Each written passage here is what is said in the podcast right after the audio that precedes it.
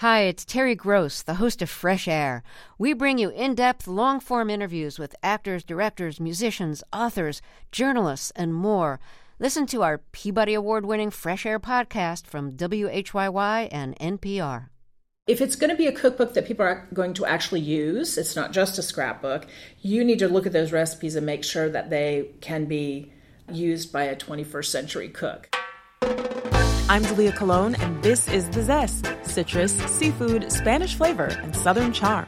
The Zest celebrates cuisine and community in the Sunshine State. If you've been meaning to collect all your treasured family recipes in one place, then this episode is for you. No more excuses. Every family needs someone to take charge. Whether it's planning a vacation or organizing the holiday gift exchange, somebody's got to take the initiative. And that's certainly true when it comes to creating a family cookbook. Janet Keeler thinks a lot about cookbooks. In addition to teaching food journalism at Eckerd College in St. Pete, Janet spent decades as food editor for the Tampa Bay Times. She's also a cookbook collector and author of the cookbook Cookielicious 150 Fabulous Recipes to Bake and Share. I recently visited Janet on campus at Eckerd to get her ideas for tackling a family cookbook project. It seems kind of overwhelming. So, whether you're looking to put together a traditional book or something more modern, like maybe a recipe website, you'll be inspired to take the lead on rounding up your family's favorite recipes. I have a new daughter in law, and she had asked me recently, you know, where's this recipe? Where's that recipe? And I thought, oh, shoot, they're all in my head. And they're not particularly big family recipes or anything, but I thought I better get start putting this down. And then I realized, you know, how many people really have these recipes that they would like to save for somebody, pass on somehow. Yeah, and I think it could make a great gift too. I was just thinking my parents' 50th wedding anniversary is coming up, and they said no gifts, but of course we got to get them something. And I'm like, what do you get for the people who literally have everything? This would be perfect. Yes, it would be perfect because it's it was just nice to have it all down somewhere depending on how you do it if you're going to do it digitally or you're going to do it by print it's just nice to have it all together and you can really put a lot of other things into it too besides just recipes okay where do we even begin well, I think you need to think about like what it is the what's the purpose of this? Is it is it like to collect all these things so that somebody has them and that can use them later? Is it just to put pictures together and some memories or is it a combination of that? So I think you want to think about what it is you're trying to do. And then I would say don't don't overdo it. Because you know, 25 recipes could be a good cookbook with stories and pictures you know, I think we buy we wouldn't buy a cookbook probably with only 25 recipes. It needs to have like 100, even though we only make one, of course. and then it's a keeper. So you don't don't overdo it. So it's like a combination cookbook scrapbook almost. Yeah, that's a very good way to to put it. Yes. Have you made one? I keep telling myself I'm going to do it and I have stacks of it, but I, you know, always like everybody else, I get onto other things. But but I've promised myself I'm going to do it in, in the next year. Okay, well now your daughter-in-law can hold your feet to the fire. That's right. Okay, what's the first step? Do you, for instance, I just mentioned my parents' anniversary and I needed everyone to contribute photos to a slideshow. So I mm-hmm. made a Google Photos folder and people could drop their photos in there. How do you even start to collect recipes from all different members of the family? Well, so if it's from all different members of the family, you can actually just you know start asking for family recipes. Somebody in your house might have an old recipe box and that's the, that's really a great pay, place to to start looking for them. You can go through those recipes and decide okay well i never she never made this or he never made that. And pick out the ones that you love and and maybe were made for holidays or birthdays or any special occasions or just stuff you know weeknight meals and things like that. And you can use those recipe cards actually in the cookbook. Ha- take pictures of them scan them in actually have them in the cookbook. And that way you don't worry about well what happens when these you know this recipe box when these little cards disintegrate or something you'd actually have them in the book so that's one place to start looking for them oh so you get the handwriting yes i love yes and that. that that's more memories and sometimes there's funny notes on it but there's always splatters yep on the good ones. And so that's a really special thing, actually. I think I love that. You know, cookbooks with splatters is another place to look. Did, does somebody in your house, your mom, grandmother, they have a favorite cookbook? Start looking through. You can tell the recipes they used. If you, you know, you probably would know them, but then you can see the splatters and everything. Oh yeah, so the splatters are a clue, mm-hmm. and then the greatest hits. Like my mom always makes the sweet potato casserole. Right. It doesn't matter if it's Fourth of July, Thanksgiving, right. Easter. So that would be one to go in the book. Yeah. And then once we've located all the recipes, what do we do? If it's going to be a cookbook that people are going to actually use, it's not just a scrapbook, you need to look at those recipes and make sure that they can be used by a 21st century cook. Because I, if you go back and look at old recipes, often the instructions are very sparse. You know, it'll just say, cook it till it's done, or look at it. And if it's this color, it's done. And you don't know what temperature, you don't know how high the stove is, or anything. So you need to kind of test them if you're actually going to write a cookbook that people are going to be able to use. You need to te- te- test them, but then you also want to um, you also want to take pictures of them anyway, the dishes. Oh, that's a good point. Yeah, so you're gonna you should make them anyway. That's a good point. And you could even include if you took a photo around the holiday table, so it would be like a then and now for comparison. Sure. Yes. Why were the recipes so non-specific back in the day? I used to think I used to think it was because they were lousy cooks. I would see I, I kind of I like to I, I rescue old uh, recipe boxes, so I have a bunch from people I don't know. I'm like, who would get rid of these things? Where do you get them? Only at vintage shops, and I have a friend who has who, who collects vintage things, and she's always calling me. I found more recipe boxes. In fact, she brought me one with no recipes in it, and I go, well, I don't want that. this is for I don't baseball want the, cards. I don't want the box. I just I want the stuff. So I used to think, God, they're just really lousy cooks, but I think it's because they were pretty good cooks. They knew by the the sight, and they knew by the feel and the you know the taste of it and just the way it looks that it was okay. So we, but we're not like that anymore, especially if we're cooking something that we don't really know. So we just need more instructions. Yeah, very good um, point. Yeah. And a good place, if you don't know how to write recipes, which most people don't really, there is a method to the whole thing. But uh, to study recipes from like allrecipes.com or Taste of Home, those are very straightforward, simple recipes, but you can see how much detail is in them. Yeah. It is difficult. Actually, yeah. I just brought over some guacamole and beans and rice to my next door neighbor, and she asked me for the recipe, and I had to type it up. And I'm like, oh my gosh, I don't know how much cilantro I put in there. I just right. sort of do it and taste it. Right. So yeah, you you might need to follow an older family member around the kitchen and write down what they're doing. Well, that's like perfect. If you are lucky enough to have somebody with you that is still cooking these things to sit down with them in the kitchen, which is also a fun experience for everybody, and uh, write down as they're cooking. I mean, it's going to be tough because they're going to be throwing stuff in. You're like running around with a with a measuring spoons. Can you just put that in here? But that's what you need to do. You need to figure out if the recipes are going to be usable, then they have to be correct. For sure. Okay. So, so that's why I say keep it 25, 30, you're good. Yeah, that's more work. You might start out saying, I'm going to do 100. Right. And then once you do the first one, you're like, I'm going to do three. right. Right. Okay. What's your daughter in law's name? Kathleen. Kathleen. And I saw your beautiful wedding at um, yes. Oxford Exchange. Yes. Oh my yes. gosh. You had on this gorgeous blue dress. Yes. It was a lovely, lovely evening. Amazing. Okay. So we're making this for Kathleen. Mm-hmm. We've identified the recipes, we've tested them, photographed them and now, how do we compile them into a physical book? And I know you have other ways that we can compile them, but for people who want to make a book book, what do we do? So, if you want to make a printed book, look at places like Shutterfly. There's another one called Mixbook. Snapfish has one. They have templates. So you're just dragging and dropping. You're putting all your stuff in there and dragging and dropping. Some of them start like for 20 pages as low as like 10 bucks. But I think you should probably plan on spending at least 25 to 30 a book which isn't really outrageous, I don't think. But the beauty is you can print them on demand. I only need one. I only need three, and you know what, however many you need. But then you can also go back and make fixes. You know, when Aunt Myrtle says that's not her recipe, that was my recipe, and then you've got, you've got more stories to put in there. So that's kind of a, to me, that's I would do that a printed book. There's other things you can do digitally that would allow you to put in audio and video and even allow for people to comment and stuff like that. Like you could make a website. Oh, that's a private so website. Yeah. That's yeah. so fun. Okay, we'll get to that. I like the printed book because as you said, you can make multiple copies. Right. So when cousin Curtis comes over and sees how amazing the book turned out and wants a copy, you can print one for him and it's not a big deal.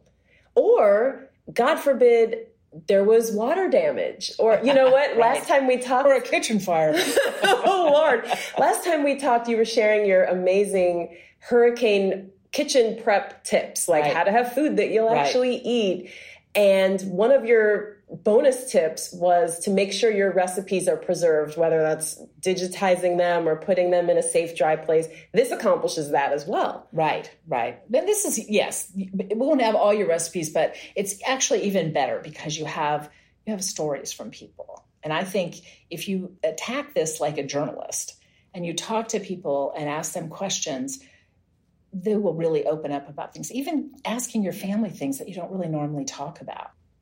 My mom died in 2019 at 92 years old. And I had never asked her, just a couple years before she died, for some reason we were sitting around talking, and I said, Tell me about what you guys ate, like for dinner, like on a nice dinner at home. I don't know why I never asked her that. And she went through this big, long story. She grew up on a little farm. Uh, uh, the farm was really mostly just for them to eat food. It wasn't, he, my grandfather didn't grow much to sell. And on Sundays, my grandmother would say, Oh, Peter, can you go kill a chicken? Because we want that for dinner. And he would be like, Oh, Grace, do you think we need a chicken? He he didn't like to do that. He was real, real soft hearted. He didn't like to kill any of the animals. And she told that story, and I was like, Well, how, why didn't I have? Why didn't I know that before? You know, so there's a lot of questions you can ask like that. You know, tell them to describe like, you know, their childhood kitchen. What did it look like? who cooked, who did the shopping, who, you know, who cleaned up. I mean, there's a lot of stuff you could find out that you could include with these recipes. Oh, I love that. And I bet the reason you didn't know before is because it was part of her everyday life. Right. So why would it come up? Right. You think it's ordinary. I listened to the podcast Happier with Gretchen Rubin, and one of her little tips is to create a, a book of now you know, take a picture of your kitchen and your bedroom and your car because these are parts of your everyday life that you probably don't think to memorialize. But for Kathleen and her kids and their kids, it will be extra special. So, how else can we start the conversation? If my daughter came to me and asked, Mom, tell me about what you ate as a kid, I wouldn't know where to begin. Do you have any other tips for breaking that down into manageable pieces? Yeah, I see what you mean. So instead of like, what did you eat as a kid? What did you, what did you eat for lunch? Did your mom make you lunch? Did your dad make you lunch? Did you take it to school? What did you eat there? Things that you know your daughter would be interested in. Or what did you have for your birthday? Like what was special for birthday parties? I mean, I think almost always you could, you know, my mother always made the same cake every year, and it was kind of like a white cake, and it had this some sort of like this boiled frosting that was kind of marshmallowy and stuff. And we always laughed because she had a brother who lived in New Orleans and she was very enamored with this king cake. Mm. So one year we lived in California and she stuck like a little charm baby in the cake. I thought someone could have joked. we wouldn't even know to look for it, you know, but that was like a funny family story. But that was a birthday party. So everybody has stuff. So if you break it down to like a holiday or you know, what did you eat after school or something like that. I think then you, the stories start. Oh, that's good. Yeah, my mom used to tell me about growing up in Philadelphia and walking home from school to have lunch and then walking back to school. The truancy rate, I don't know. Wow, who's going back? Exactly.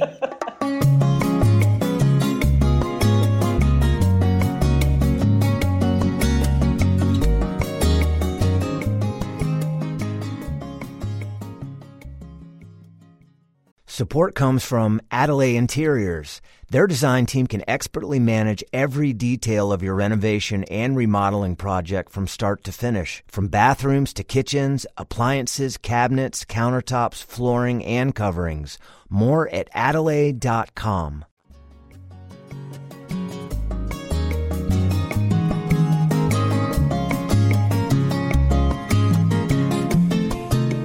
we've talked about how to create a physical book. Mm-hmm. And I love the idea of making like a private website or some sort of multimedia project.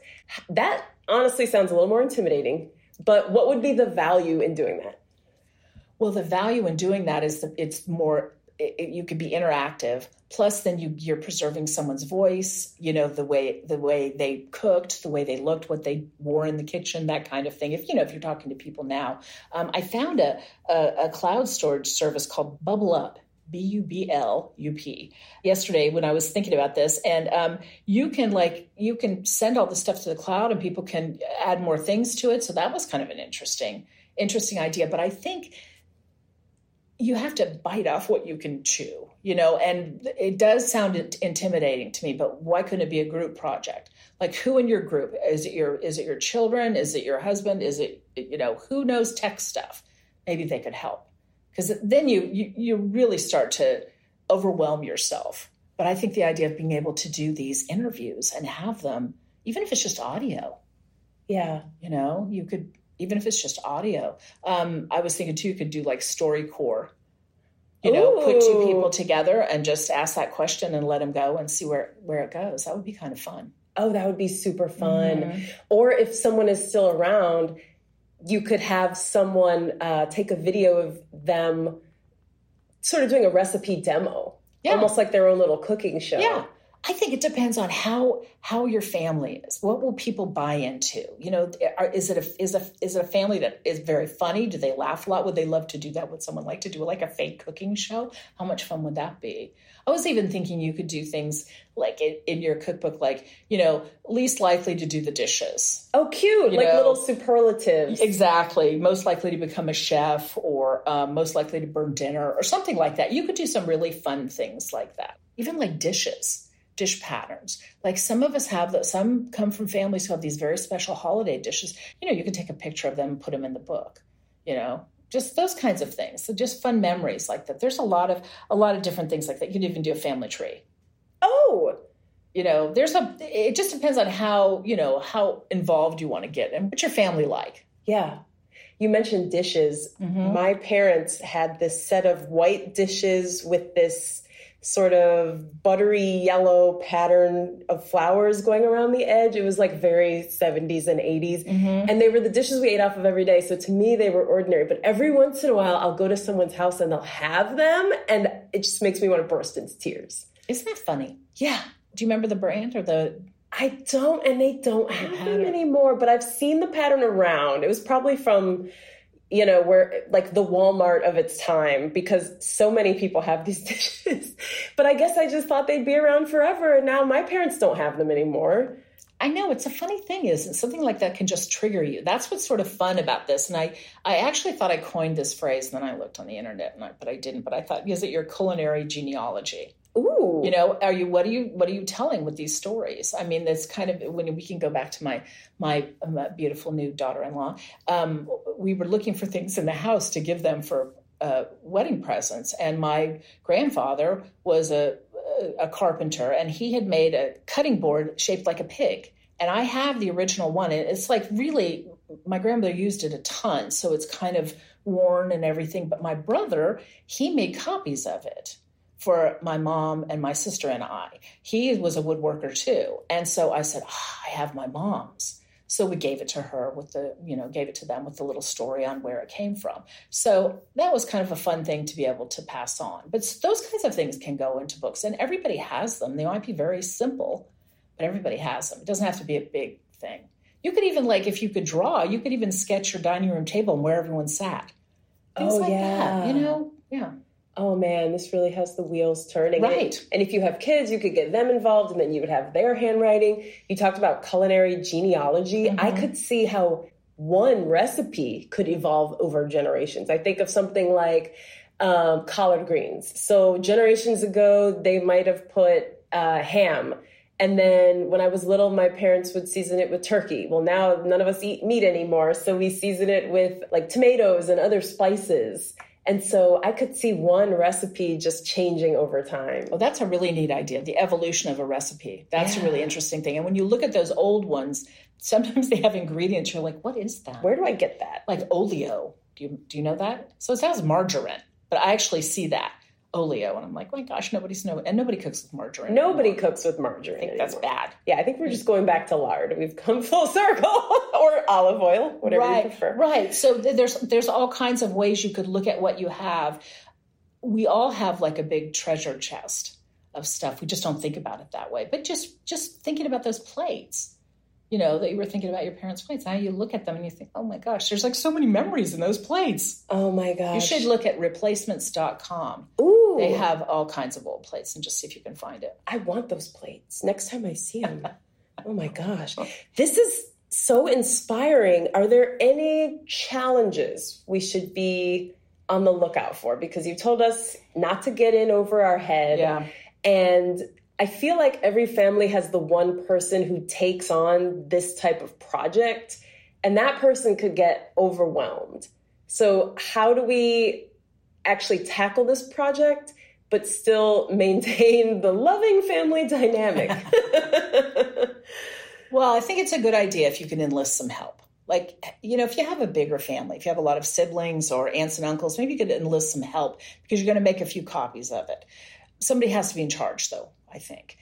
The other thing is, not to belabor the point too much, but it, it really does need to be right. You know, like the recipes need to be right if that's what you're actually actually doing. So I think if you give yourself time, if you're going to tackle this for December holidays for Christmas, maybe you should be get going on that by June, or maybe you know you're not going to do it in a month, especially no. the month leading up to Christmas. Oh no, yeah, that, that's we typically do that, don't we? Okay, I'm going to do that. I mean, we totally it could do. be a year long project. I was thinking it could yeah. be a year long project. I didn't know if that was too long, but especially if you're talking about interviewing people about birthdays and then different holidays, if you actually went through the calendar year, you could have it all done mm-hmm. because at every family gathering, you could ask one or two questions, take a couple pictures, and then you would already be making the dishes. Right. And the, the time that you could spend with somebody in the kitchen, if it's just you and the, the cook, if it's, you know, a parent, a sibling, whoever it is, is really special to them. Because people like to tell their stories. You and know, we what? don't ask that. We think, oh, they, they know everything about me. Well, not if you ask the right questions. That is so true. We know that as journalists. Mm-hmm. And that's an added gift because you have the gift of the book or the website, right. but spending time with someone and hearing their story, that's an even more precious gift in a way. Yeah. And I think it, it brings the whole project a lot of meaning, I think. But as I said, you know, when my little story about, you know, talking to my mother just a couple years before she died, don't wait. Don't, you know, if you have somebody in your family, I mean, I just that's that's older, don't wait. Because those stories, they just they can get retold by somebody else, but it's really nice to hear them from them. That's such a good point. Mm-hmm. My aunt Susan is like the family historian. She had a newsletter and now it's mostly on Facebook, but she keeps us all connected. And she used to have a little tape recorder that she would put in the middle of the dining room table at holiday times and just let the conversation flow. And now we all have a tape recorder, which is our phone. So you could just take that out, tell the people you're recording, and capture those stories. I think on one hand, we want to get the recipes precise and something that Kathleen could actually make. But on the other hand, we don't want perfect to be the enemy of good. Well, that's a very good that's a very good point. That's the old food editor in me because I didn't want to take the phone calls from the readers saying this recipe doesn't work.